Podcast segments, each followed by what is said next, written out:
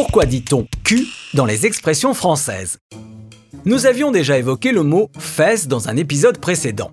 Intéressons-nous aussi au mot cul et nous avons de la chance, car il est très présent dans notre langage familier. Avoir de la chance, qui se dit aussi avoir du cul, depuis les années 60, et qui est une déclinaison d'avoir du bol ou avoir du pot, car les mots bol et pot désignent aussi en argot notre postérieur.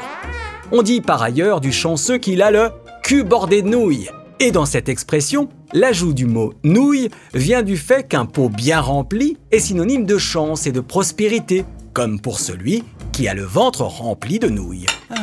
Double sens pour l'expression avoir le feu au cul, qui peut vouloir dire qu'on est très pressé ou qu'on a un très grand désir sexuel. Le premier sens est une image évidente de celui qui, surpris par les flammes, doit fuir au plus vite pour éviter de mourir brûlé. Il est pressé car il a le feu au cul.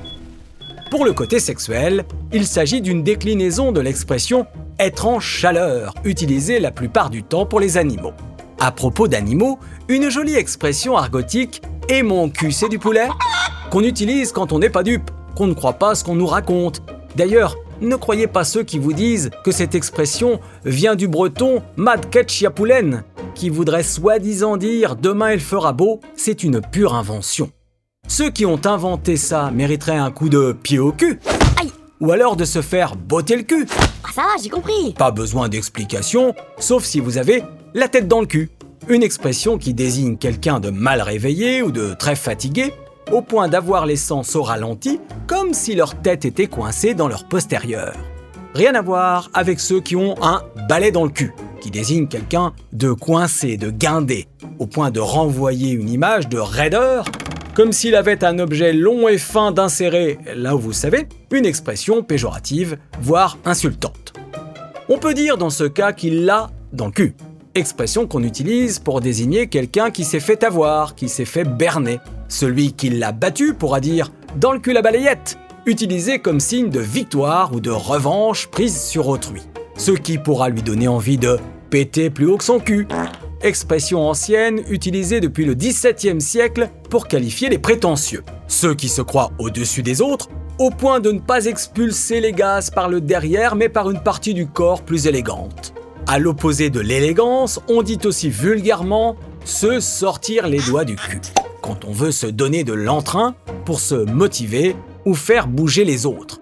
Ceux qui ne savent pas choisir, on dit qu'ils ont le cul entre deux chaises, car cela évoque l'inconfort que l'on peut ressentir quand on s'assoit entre deux chaises.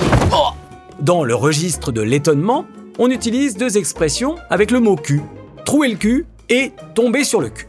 Dans les deux cas, la surprise est telle qu'elle peut soit nous transpercer le derrière, soit nous faire tomber dessus. La nouvelle est renversante au point de nous faire nous affaler. Une position idéale pour boire cul sec, c'est-à-dire boire un verre d'un trait sans s'arrêter, au point que le fond du verre sera complètement sec. Pour l'instant, on ne peut pas dire que nous soyons cul et chemise, une expression utilisée depuis le XVIIe siècle et qui exprime le lien qu'il peut y avoir entre le corps, le cul, et le vêtement qui l'habille, la chemise. Il s'agit donc d'une métaphore de l'amitié entre deux personnes. Si vous êtes très religieux, on peut dire que vous êtes un cul béni, expression utilisée depuis le XVIIIe siècle, quand il y eut une chasse aux sorcières contre non pas les sorcières, mais les faux croyants. Ces cubénis ont donc l'habitude d'user leur postérieur sur les bancs des églises et de demander leur bénédiction. Or, les fesses sont censées être la partie la moins gracieuse de notre corps, d'où l'expression péjorative et moqueuse de cubéni. Avant que vous n'en ayez ras le cul, c'est-à-dire marre, ras-le-bol, je vous invite à écouter l'épisode sur le mot bouche pour tout savoir de l'expression bouche en cul de poule. À bientôt